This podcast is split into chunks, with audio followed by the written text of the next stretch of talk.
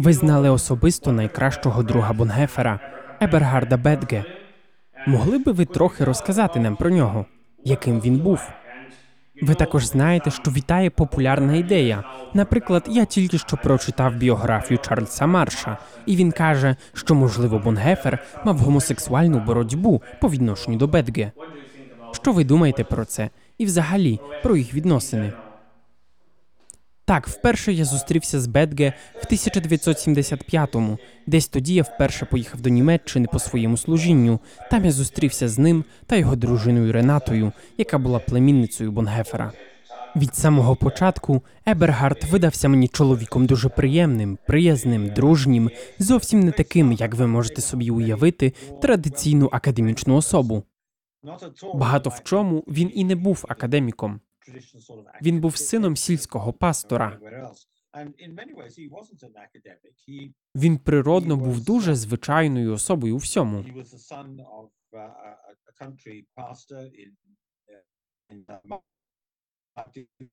Він ніколи й не мав наміру бути академічною особою. Він просто відвідував семінарію сповідальної церкви у Фінкенвальде, де Бонгефер саме почав викладати.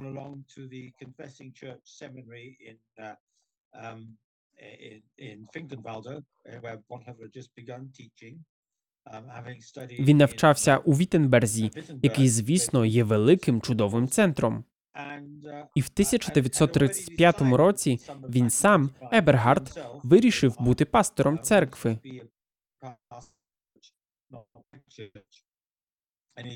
Якось він розповів мені, як одного разу, коли він був у Фікенвальде, студенти грали на полі чи на пляжі, у футбол чи щось на кшталт цього. Йому було цікаво, хто серед них був бунгефером, бо там всі були приблизно одного віку, і всі дуже жваво грали у футбол. Чи в що вони там грали? І він запитав: ну а де ж гер директор Бонгефер? Йому вказали, де він. Бонгефер був на вигляд таким же звичайним студентом, як і усі інші. Це дуже пасувало Ебергардові теж, бо він був дуже спортивною особою. Він любив футбол і дуже палко підтримував клуб Мьонгенгладбах. І його важко було б назвати академічною особою.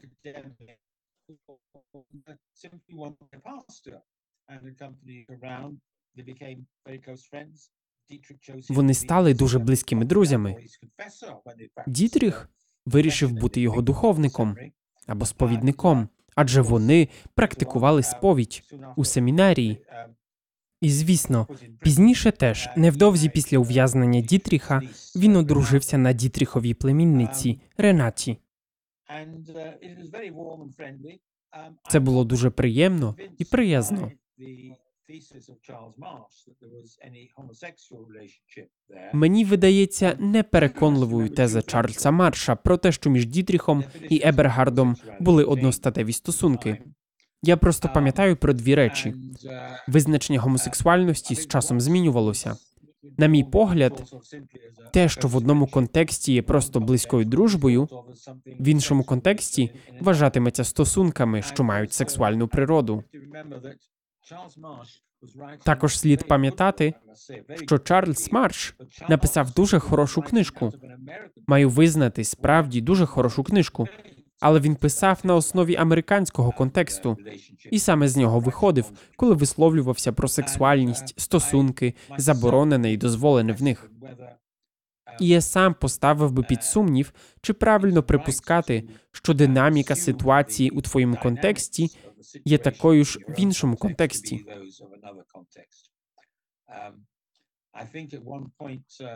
На мій погляд, в одному місці Чарльз неправильно переклав частину листування Ебергарда з Дітріхом, дійшовши на його основі думки, що в них були гомосексуальні почуття. Сам Ебергард завжди їх заперечував і говорив, що вони обидва були гетеросексуальної орієнтації. У них обох раніше були наречені жіночої статі. Дітріха дуже сильно приваблювала Марія. У нього вже раніше були стосунки. Він дружив, коли був у Берліні зі студенткою, але його стосунки з Марією були однозначно дуже пристрасними. І те саме стосується відносин Ебергарда з Ренатою. Тож, на мій погляд, є небезпека при внесенні в цю історію Дітріха власного сенсу, чогось, що комусь із нас сьогодні може видатися очевиднішим чи важливішим, ніж їм тоді. Думаю, що без сумніву між Дітріхом і Ебергардом були дуже теплі стосунки. Це так. Вони є в багатьох людей однієї статі. Думаю, сьогодні ми схильні надавати сексуального контексту стосункам так, як цього люди не робили тоді.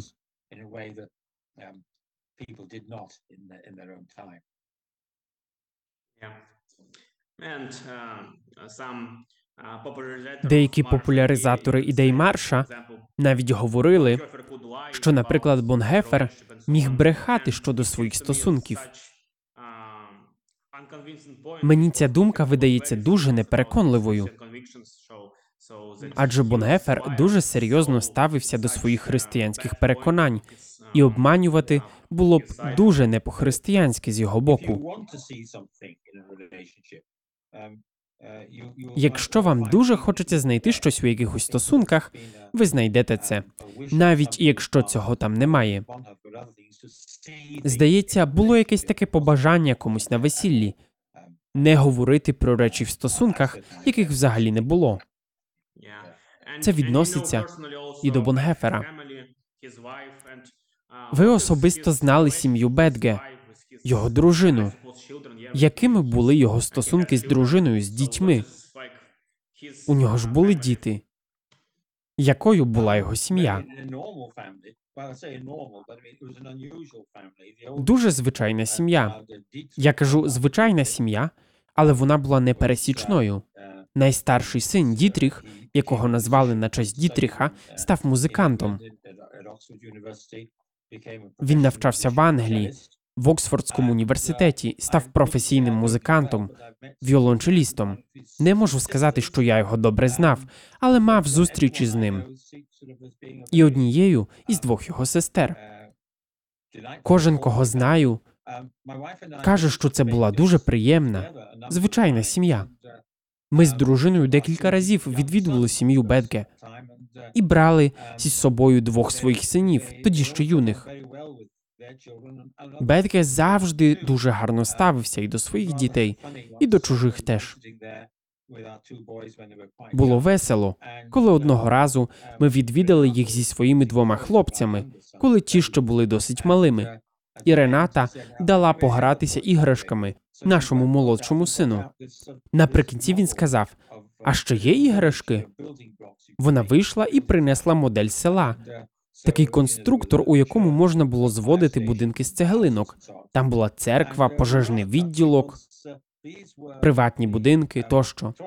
І було доволі непросто, бо це були іграшки її батька Рюдігера Шлейхера, який теж брав участь у спротиві нацистському режимові і помер, коли Гітлер відімстив у 1945 році.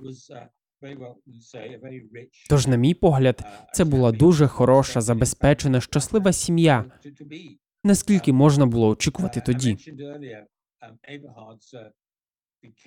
Я вже згадував, що Ебергард став своєрідним академіком і професорською постаттю завдяки роботі над біографією Бонгефера і його листами з ув'язнення, а також іншими творами. Але йому насправді взагалі не подобалися такі от дуже витончені академічні дискурси. Він, як людина, був значно щасливіший, коли просто сидів, балакав з людьми або дивився футбол по телевізору. Він був палким прихильником клубу Мьонгенгладбах. Розкажу вам ще одну веселу історію. У 1984 році була 50-та річниця Барменської декларації. У Німеччині тоді проводили велику конференцію. Там було багато іноземців. І один американець сказав мені: Ебергард теж був на цьому заході. Одного дня після обіду нам влаштували автобусну поїздку до чудової долини середнього Рейну. І от один американець сказав, Він сидів в автобусі навпроти Ебергарда, і там ще був, здається, Альберт Шернгер, один зі студентів Бонгефера у Фінкенвальде, який пізніше став головним єпископом однієї з церков східної Німеччини. Так от він казав: Послухаю уважно, що він говоритиме, бо, мабуть, буде чудова розмова про боротьбу німецької церкви, про сучасне німецьке життя і політику. Послухаю. І потім його друг запитав: Ну і як, почув щось особливе? Він сказав: Ні, вони говорили тільки про футбол і про Бундеслігу. Це правдива історія.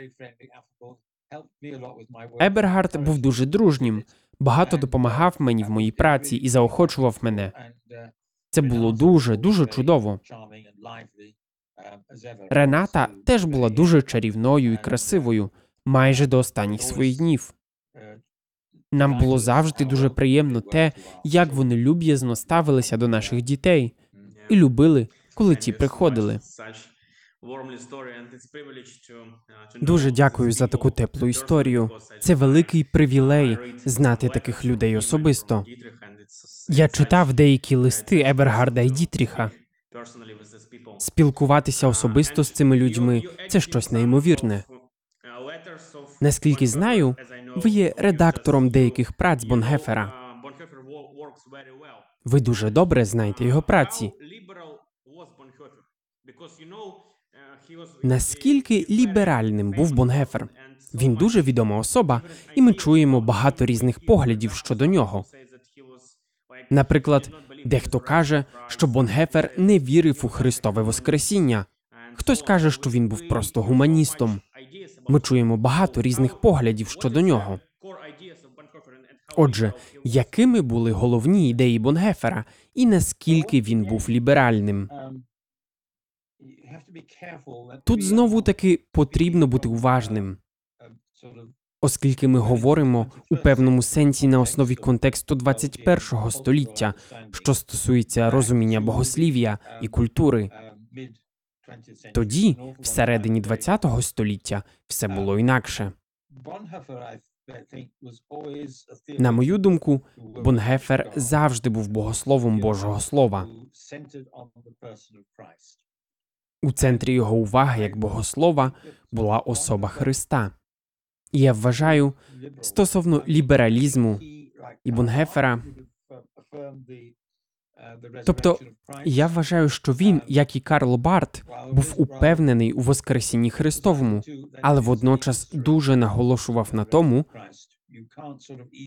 що Воскресіння Христа є таємницею, тобто, що його нелегко описати, класифікувати, розтлумачити.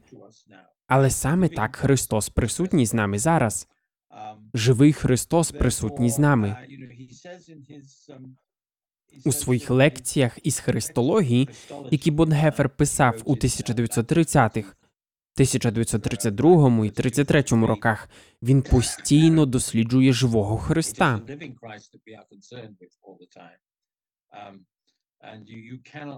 Христа нелегко, скажімо так, визначити. Христос промовляє до нас у присутності, яку ми досліджуємо. Він каже, що навіть Христове Воскресіння є таємницею. Нам нелегко його зрозуміти чи виразити власними словами. Він каже: зараз я намагаюся згадати точну цитату. Христове Воскресіння не можна просто спростувати або довести звичайними засобами історії. Це окрема подія. Це Христос, який промовляє до нас зараз. І якщо ми намагаємося описати Христове Воскресіння власними словами, то зрештою ми неправильно зрозуміємо його, бо Павло говорить про таємницю Христову. Христове Воскресіння це щось, що спантеличує нас. Його не можна зрозуміти у звичних наукових поняттях. Якщо ми намагаємося зробити це, то так ми применшуємо його, перетворюємо на звичну або світську подію. Однак, вочевидь, Бонгефер каже, що потрібно ставити запитання, і він, мабуть, поставив більше запитань, ніж хотіли би бачити деякі консервативні чи євангельські богослови. Але з іншого боку, він у деякому сенсі значно консервативніший, ніж хотіли би бачити деякі ліберальні богослови. Він, як я вже говорив, є богословом Слова Божого, Слова Божого, яке промовляє до нас тут і зараз. Я завжди кажу, що не так важливо, що думав Бонгефер. Бонгефер вказував на Христа, а не на себе. Це дуже важливо. Бонгефер був дуже христоцентричним богословом. Отже, я не думаю, що Бонгефера можна чітко визначити і класифікувати як консервативного або ліберального богослова. Для лібералів він був занадто консервативним, а для консерваторів занадто ліберальним, бо він ставив такі запитання, як, наприклад, ким є Христос для нас сьогодні. Нам потрібно переосмислити і, можливо, переглянути наші уявлення про символи віри, але він також був богословом таємниці. Не можна занадто визначати Христа словами, при цьому не применшивши його. Ось так я би відповів. Бонгефер був дуже відомим своєю ідеєю нерелігійного християнства. Так, безрелігійного християнства. Так, і дехто навіть використовував це, щоб говорити про смерть Бога в 1970-х роках. Отже, що Бонгефер мав на увазі під цією ідеєю? Сучасним людям важко зрозуміти її. Так, можливо. Ви пам'ятаєте, що Бунгефер від самого початку з підозрою ставився до слова релігія. Він перейняв від Карла Барта, що релігія, якщо ми під нею маємо на увазі наші думки про релігію, релігію як нашу віру, наші переконання, наші почуття, наші релігійні емоційні переживання тощо, то до неї треба ставитися з підозрою. Бо, за словами Барта, здається, він сказав це одним пунктом: релігія це для людини останній бастіон захисту від Бога. Просто люди говорять про самих себе. Отже, Бонгефер від самого початку перейняв від Барта підозріле ставлення до слова релігія, бо воно говорить радше про щось особливе, що надає переваги окремим людям. Так ніби їм не потрібен Бог. Бог це наше спасіння. Я можу сказати це разом з Бартом. А це означає, що ми не можемо заявляти, що будь-яка частина нас, людей, є ближчою до Бога чи подібнішою до Бога, ніж будь-яка інша частина. Мартін Лютер, Барт цитує Мартіна Лютера, який каже: суд Божий спіткає релігію, людську релігію, так само, як і все інше, бо це спроба людини стати на рівень самого Бога. Мартін Лютер часто говорив, що храм це перша будівля в селі, у яку має вдарити блискавка. Він каже, що людські претензії на те, щоб бути в небесах чи біля Бога, це місце, яке посідає людська пиха, і їх спіткає Божий суд. Що стосується листів з ув'язнення, то, на мою думку, Бонгефер там просуває цю ідею. У релігії він критикує декілька аспектів.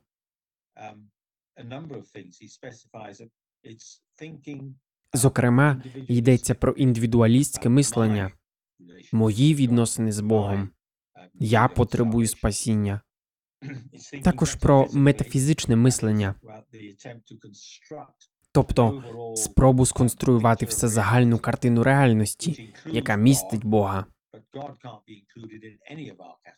Але жодна з наших категорій не може вмістити Бога, адже Бог перевищує всі категорії. І також аспект частковості. Релігія це щось часткове, релігійна сфера життя, або релігійна трансляція богослужінь, або релігійні закони. Релігія це щось часткове, це окремий аспект життя, окрема галузь життя. У своїх листах з ув'язнення Бонгефер декілька разів каже: релігія це щось часткове. Тоді як віра, до якої закликає нас Христос, це все життя, все наше життя віддане стосункам з Богом. Жодна з галузей життя не є ближчою до Бога, ніж інша. Все життя підлягає суду Божої благодаті. Отже, релігія це не виховання певної риси духовності чи побожності, це життя, яке повністю змінила подія Ісуса Христа. А це означає, що потрібно віддати цьому все життя цілком. Отже, релігія викликає підозру. Думаю, йдеться радше не про безрелігійне християнство, а про життя, наповнене Христом, людське існування, наповнене Христом. Про це говорив Барт, про людське існування, цілком наповнене Христом. Він бажає говорити про Христа, а не про людські релігії чи щось подібне. Христос сам є новим людством, і все людство має увійти у відносини з ним. Ось чому у своїй етиці Бунгефер говорить про всі сфери життя людини і суспільства у світлі Христа та його Євангелія. Євангеліє не має стосуватися лише певної однієї частини життя, особистого чи церковного. Євангеліє стосується всього життя, всього людства, відновленого під Богом. Дякую. Поговоримо про ваш внесок у дослідження Бонгефера. Звідки ви вперше почули про Бонгефера? Як ви стали одним з редакторів його праць?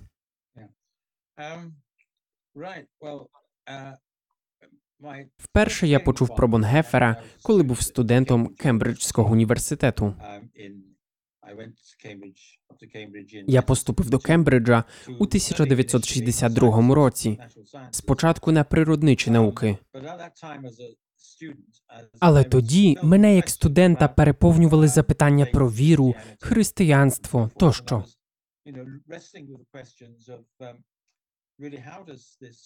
Я багато думав над запитанням про те, як християнська віра, у якій я був вихований, впливає на все життя, на науку, політику, право тощо.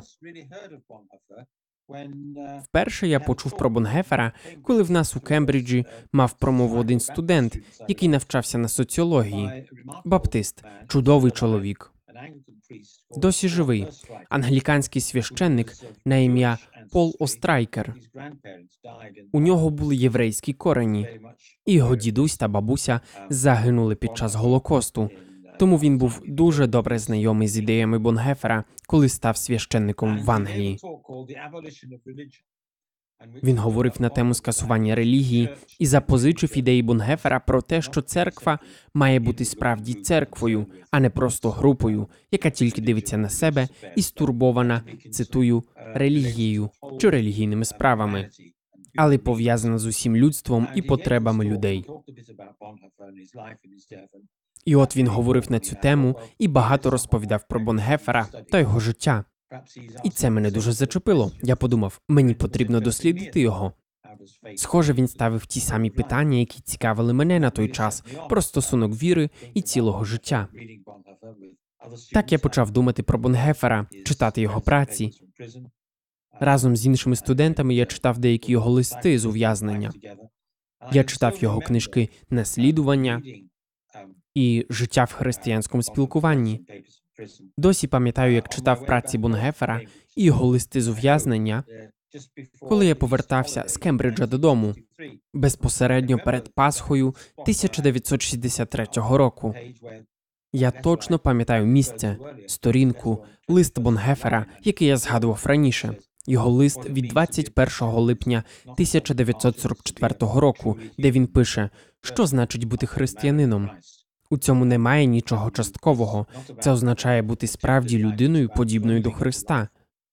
Це не захищене життя.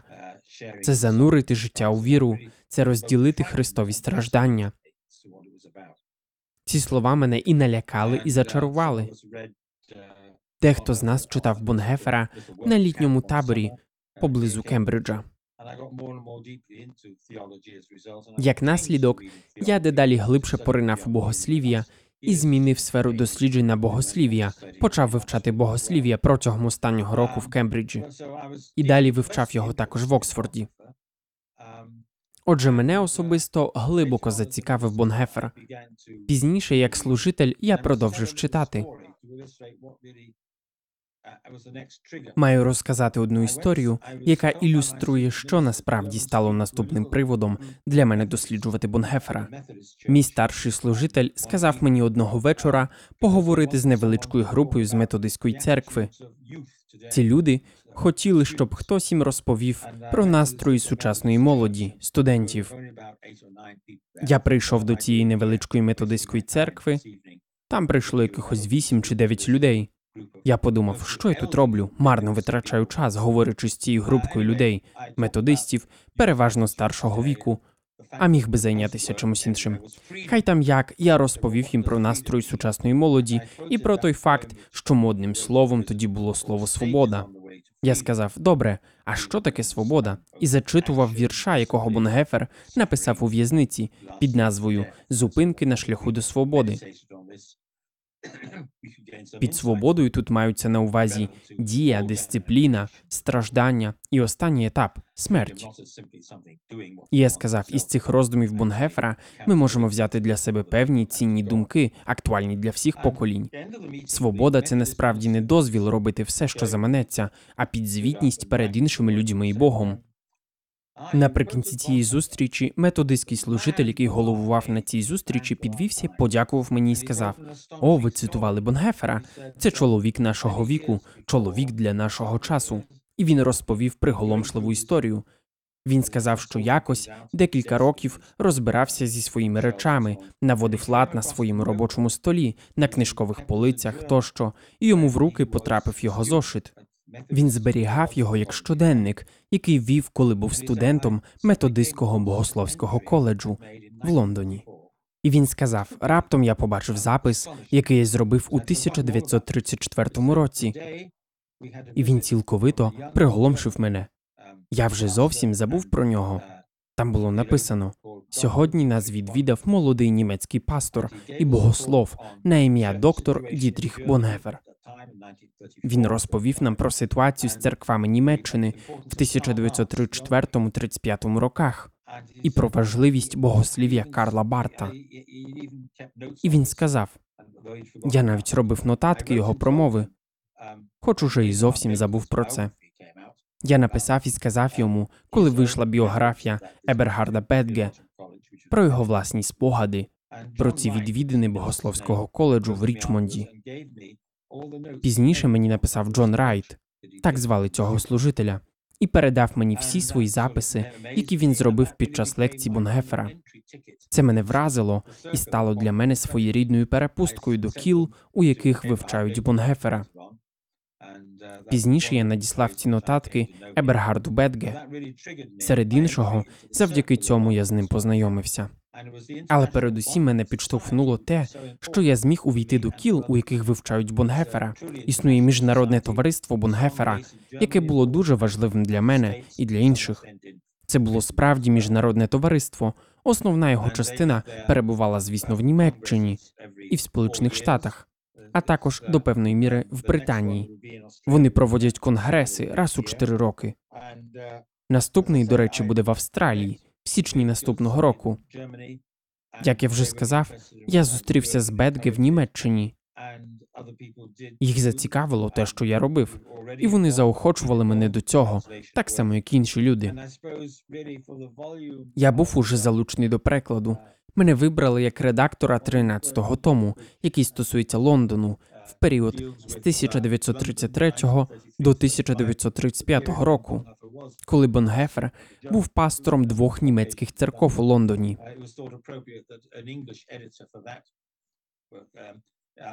Для цього тому доречно було мати редактора англійського тексту. Звісно, я не перекладав тієї книжки. Це робив один мій колишній колега з Женеви. Для такої книжки значно доречніше мати редактора англійського тексту. Ось так я й розпочав цю роботу. Редагувати цю книжку було неймовірно цікаво, бо Бонгефер тут називає деякі місця, не всі з яких були відомі людям, які не живуть в Англії. Тому редактор мав у певному сенсі стати своєрідним путівником для людей, які не знають Англії. Ось чому його праця важлива. Це дуже цікава книжка, бо тут Бонгефер дуже часто посилається на те, що він робив в Англії упродовж цього періоду. Його відома промова на конференції у Фано в Данії 1934 року, коли він говорив про те, що мир це дуже ризикована справа. Миру слід кинути виклик. Церква має взяти на себе ризики задля миру. Тощо все це теж є в цьому томі, тому мені було дуже приємно працювати над ним. Звісно, нотатки, які я отримав від цього служителя з богословської семінарії Річмонда від 1934 року, теж були включені до англійського перекладу цього тому. Ось так я долучився до роботи над англійським перекладом праць Бонгефера через його міжнародне товариство.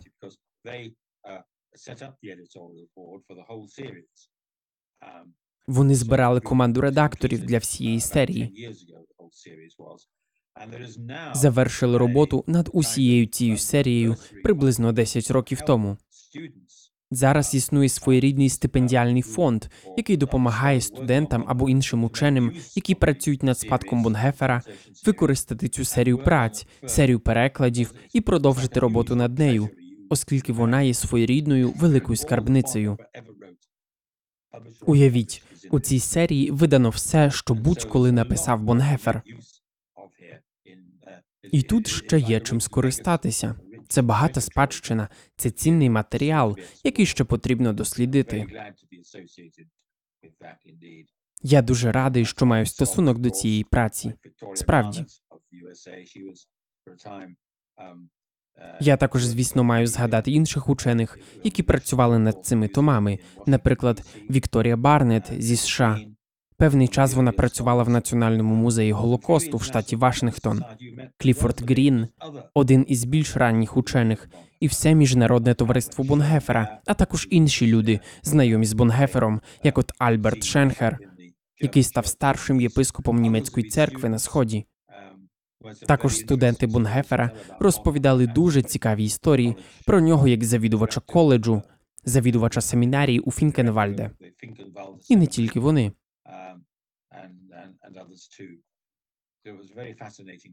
Це був дуже цікавий час з 1980-х і протягом 1990-х років. Щонайменше дві тисячі людей було залучено до цієї праці. Неймовірна історія і неймовірна робота була проведена, щоб ми тепер могли читати і отримувати уявлення про Бонгефера з тих виданих книжок.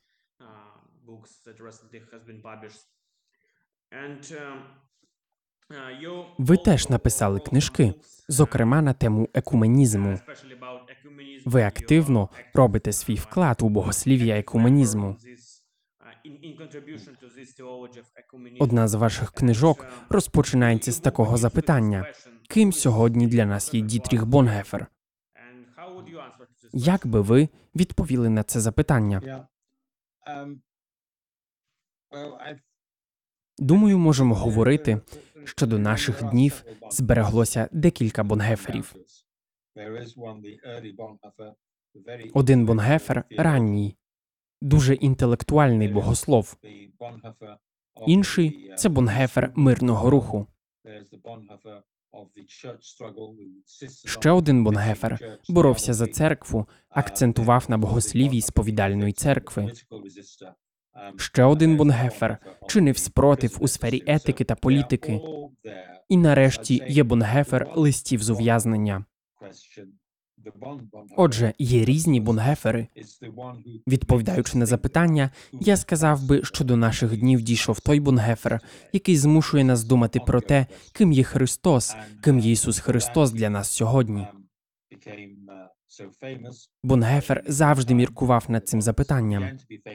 Завдяки цьому він став таким відомим свого часу. Точніше, почав бути відомим свого часу і досі стає дедалі відомішим.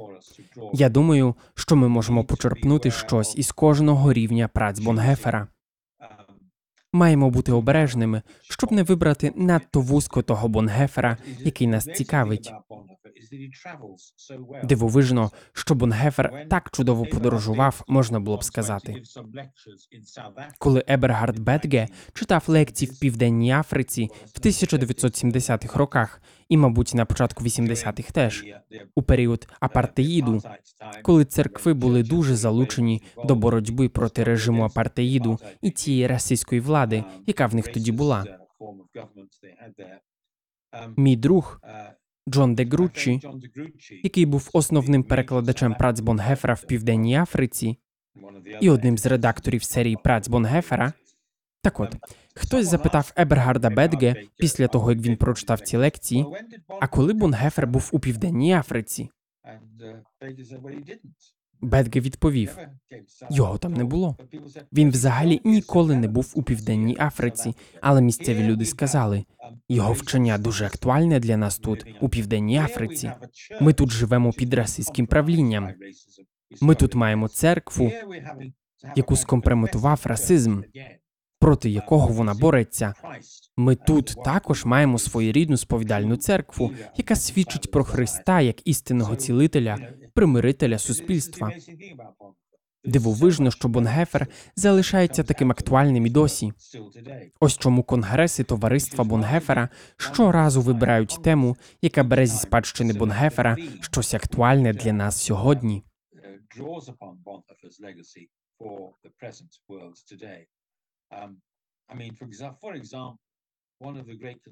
Наприклад, одна з тем, яка сьогодні турбує людство, стосується навколишнього середовища, екології, кліматичних змін тощо. Так, Бонгефер нічого не писав на жодну з цих тем, але його слова часто дотичні до них. Наприклад, в одній з лекцій, яку він проголосив у Берліні, він говорить про створіння. Дивовижно, як він наполягає, що Бог створив і він любить землю, світ землі.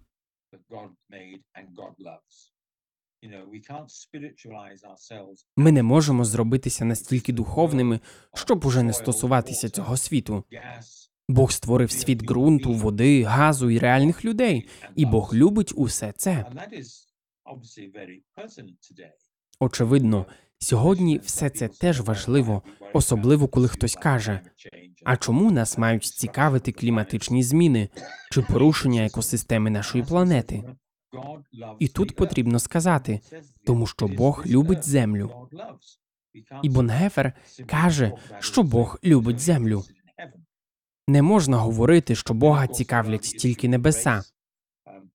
Також, звісно, є питання раси. Воно досі залишається дуже актуальним для церков у південній Африці, бо вони живуть під расистським режимом і в багатьох аспектах серед расистських церков. Я вважаю також, що відродження автократії, яке як відомо відбувається сьогодні у вашій частині світу, а також диктатури, виправдання війни задля забезпечення національних інтересів. Про все це Бонгефер багато писав, і можна подумати, що він писав для нас, хто живе сьогодні.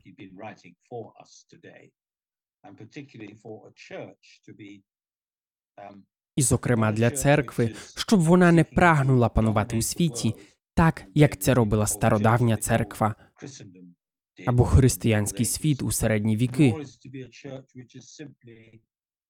І водночас, щоб вона не прагнула просто прислужитися державі, неправильно прислужитися. Адже церква легко може асимілюватися з державою, як це сталося в нацистській Німеччині, коли церква підтримувала державу та її ідеологію, як це було в Південній Африці, і як це і сьогодні в Росії. Церква має бути частиною людської спільноти, але має бути чітко проведена межа її лояльності. Отже, на мій погляд, немає проблеми в тому, щоб сказати, наскільки актуальним для сьогодення є Бонгефер. Він просто немов би вистрибує зі своїх сторінок до нас і каже нам: ось так і ви зараз живете. Ось до цього ви теж маєте бути готовими. У моїй праці в екуменічному русі я неодноразово відчував, якими актуальними є праці Бонгефера, його слова про те, що церква має повернути собі роль слуги для світу. Ми маємо навчитися від інших церков, що означає бути справжнім христовим слугою у світі. Коли я був генеральним секретарем Асоціації європейських церков, коли ми наближалися до відзначення початку нового тисячоліття, наприкінці 2000-го, на початку 2001 року, ми створили те, що назвали карта екуменіка. Це набір настанов для європейських церков на початок нового тисячоліття. У нас був поганий досвід у 80-х і 90-х роках, коли знову почався конфлікт у колишній Югославії. Там ми теж бачили вплив націоналізму і релігію використовували для підтримки націоналізму. Чи то йдеться про католицьку Хорватію, чи православну Сербію тощо. Ми мали зрозуміти, що нам потрібно навчитися одне в одного, що означає бути христовими слугами, що відновлення має початися з відновлення нас самих, і що турбота з приводу питань, які повсюдно тривожать Європу, расових питань, проблеми нерівності, неправильного використання світових ресурсів і віднаходження нових способів проповідувати Христове Євангеліє в Європі місцевими церквами. Отже, це один аспект. Інший аспект це дивовижна нова зацікавленість у християнській спільноті, яка спостерігається сьогодні серед усіх конфесій. Бонгефера широко використовували його книжку Життя в християнському спілкуванні широко використовували. Цю книжку він написав після того, як попрацював у семінарії у Фікенвальде. Сьогодні можна виявити, що майже в кожній частині світу його ідеями користуються люди, які бажають сказати, що християнство має означати нову форму спільноти в церкві, основану на любові між братами і сестрами, прощенні, молитві і духовності. На мій погляд, люди вбачають у цьому обов'язкову вимогу. Книжку життя в християнському спілкуванні читати не надто легко, бо як зазвичай буває у Бонгефера, щойно читач захоплюється чимось. Бонгефер каже йому: Стривай, обережно. А на що тобі спільнота? Можливо, в тебе неправильні наміри. Можливо, ти просто хочеш сховатися від світу. Або для тебе це своєрідна романтична ідея єдності. Так не має бути. Справжня спільнота це спільнота в Христі. Вона визнає власну гріховність. Там люди носять тягарі одне одного, зокрема й тягарі гріховності. Це не ідеальна спільнота, це дуже реальна спільнота. Ця спільнота може бути лише на основі покірності. Бо якщо ти станеш частиною спільноти, то можеш виявити всілякі фальшиві наміри, домінувати над іншими, відкидати інших людей, які не можуть долучитися.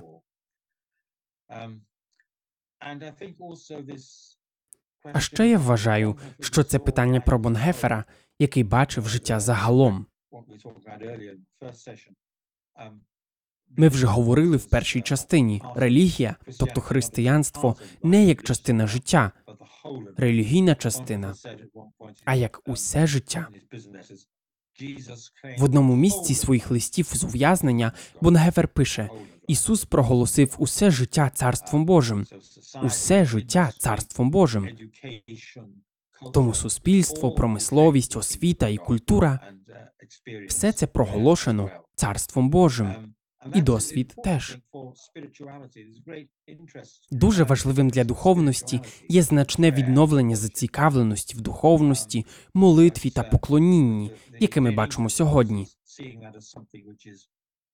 Небезпека вбачається в тому, щоб відійти від світу, а не увійти у світ. У своїй етиці Бонгефер неодноразово повторює у Христі поєдналися Бог і реальність, Бог і світ. Неможливо мати Бога без світу. Неможливо мати світ без Бога. На мій погляд, церква і люди мають безперервно постійно усвідомлювати це. Неможливо мати Бога без світу. Неможливо мати світу без Бога. Це запитання повсякчас турбуватиме. Бонгефер завжди завдає неспокою, порушує спокій своїми поглядами на Христа як того, хто заявляє, що все життя має належати йому. Зараз ми маємо кризу у Великій Британії, пов'язану із прийомом біженців, які в човнах перетинають Ла-Манш. Серед них також багато біженців з України. Окремі люди завжди казатимуть: ми не маємо приймати біженців. І завжди, коли люди або лідери церков говорять, ми маємо бути чесними, маємо виявляти справедливість і співчуття до біженців, то хтось у ЗМІ скаже: Ох, що ви, лідери церков, кажете? Це політика. Ви маєте турбуватися про те, щоб люди долучалися до церков, виголошувати проповіді, співати гімни тощо, а не займатися політикою. Прийняття біженців насправді показує нам, у чому суть того, щоб бути християнином.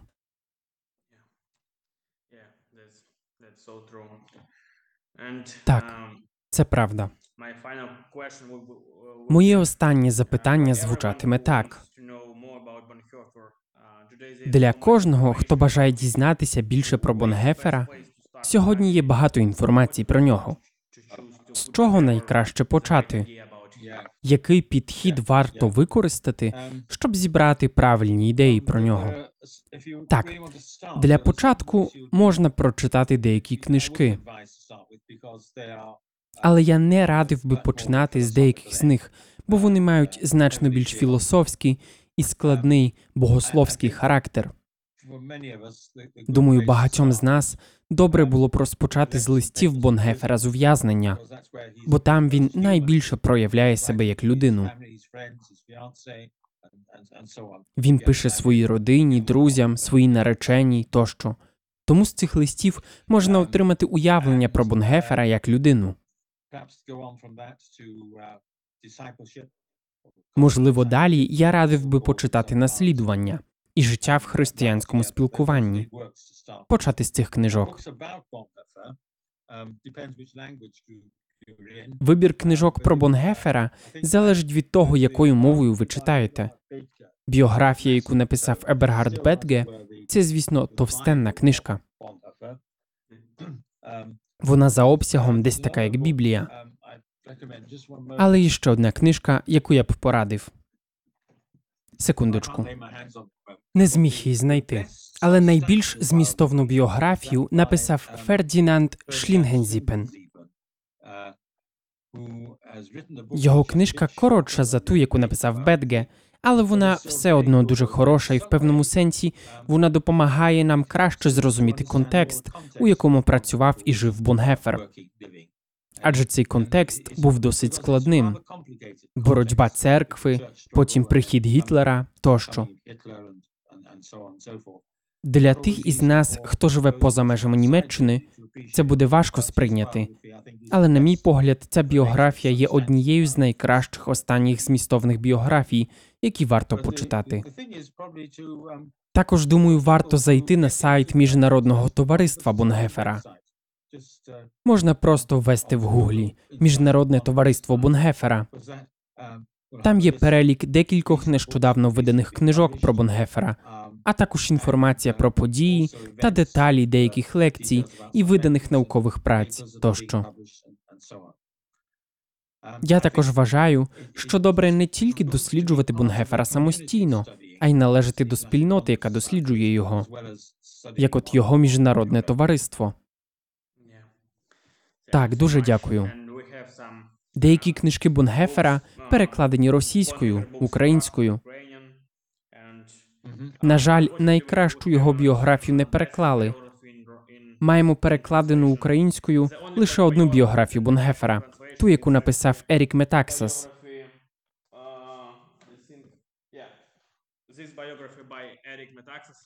Це не академічна праця, її багато критикують. Вона трохи суперечлива. До речі, що ви думаєте з приводу цієї біографії? Чи є вона доброю в основних своїх ідеях? Біографія Метаксаса? Так, вона дуже добре написана і дуже цікава. На мій погляд, Метаксас практикує дуже вибірковий підхід до Бунгефера. Хоча, мабуть, це стосується нас усіх. Але, наприклад, він цілком не зважає на важливість листів Бонгефера з ув'язнення. Він взагалі про них не говорить. І також він, можливо, в певних аспектах подібний до Чарльза Марша із зовсім іншого кута зору. Його симпатії породжені його власним американським контекстом.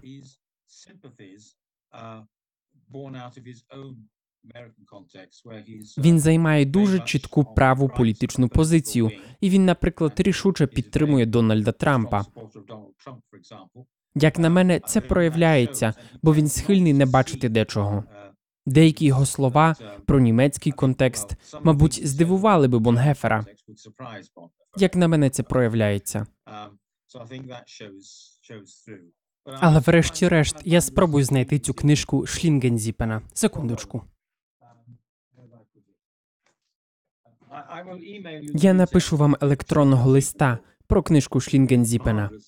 Думаю, було б дивовижно, якби її переклали російською чи українською. Адже цікаво, що він писав. Він був дуже близьким другом Ебергарда Бетге. Він не мав наміру скласти конкуренцію книжці, що написав Бетге, яка досі залишається визначальною працею, своєрідною енциклопедією життя Бонгефера. Але Шлінгензіпен писав в інший період. Біографія авторства Бетге вийшла друком наприкінці 60-х років, коли німці ще залишалися шокованими від ідеї того, що пастор може взяти до рук зброю проти власної країни. Шлінгензіпен писав для іншої культурної групи молодших німців періоду 1990-х, 2000-х років, які схильні казати, хіба церкви робили хоч щось, щоб завадити Гітлеру? І Шлінгензіпен каже: так, ось був такий Бонгефер, і він робив це. Інший момент полягає в тому, що Шлінгензіпен міг користуватися певними джерелами, які не були відкритими навіть для Бетге, коли він писав свою книжку. Наприклад, після падіння Берлінського муру стали доступними деякі архівні матеріали, що їх залишило гестапо у східному Берліні. Тому у Шлінгензіпена є значно більше інформації про допити Бонгефера і учасників змови проти Гітлера. Також Шлінгензіпен мав змогу поговорити зі ширшим колом членів родини Бонгефера. Коли Бетге писав свою біографію, він небагато знав про це. І лише коли була написана ця біографія, інші члени товариства Бонгефера сказали: чекайте, ми маємо дещо сказати. І от Шлінгензіпен мав змогу скористатися цим теж. Мені ця книжка дуже подобається, але хтось її, схоже, прибрав з моєї полиці. Але я напишу вам листа з деталями про неї. Гаразд, дуже дякую. Це була дуже приємна розмова для мене і честь поговорити з вами, хто особисто знав цих відомих людей. Так, дякую. Дуже дякую. Дякую за вашу підтримку, за ваше християнське свідчення і роботу в товаристві Бонгефера. Дякую. Сподіваюся, Бонгефер ще зможе мати своїх свідків в Україні і в Росії. Дуже дякую, Михайле. Сподіваюся, що стан справ для вас і для українців невдовзі покращиться.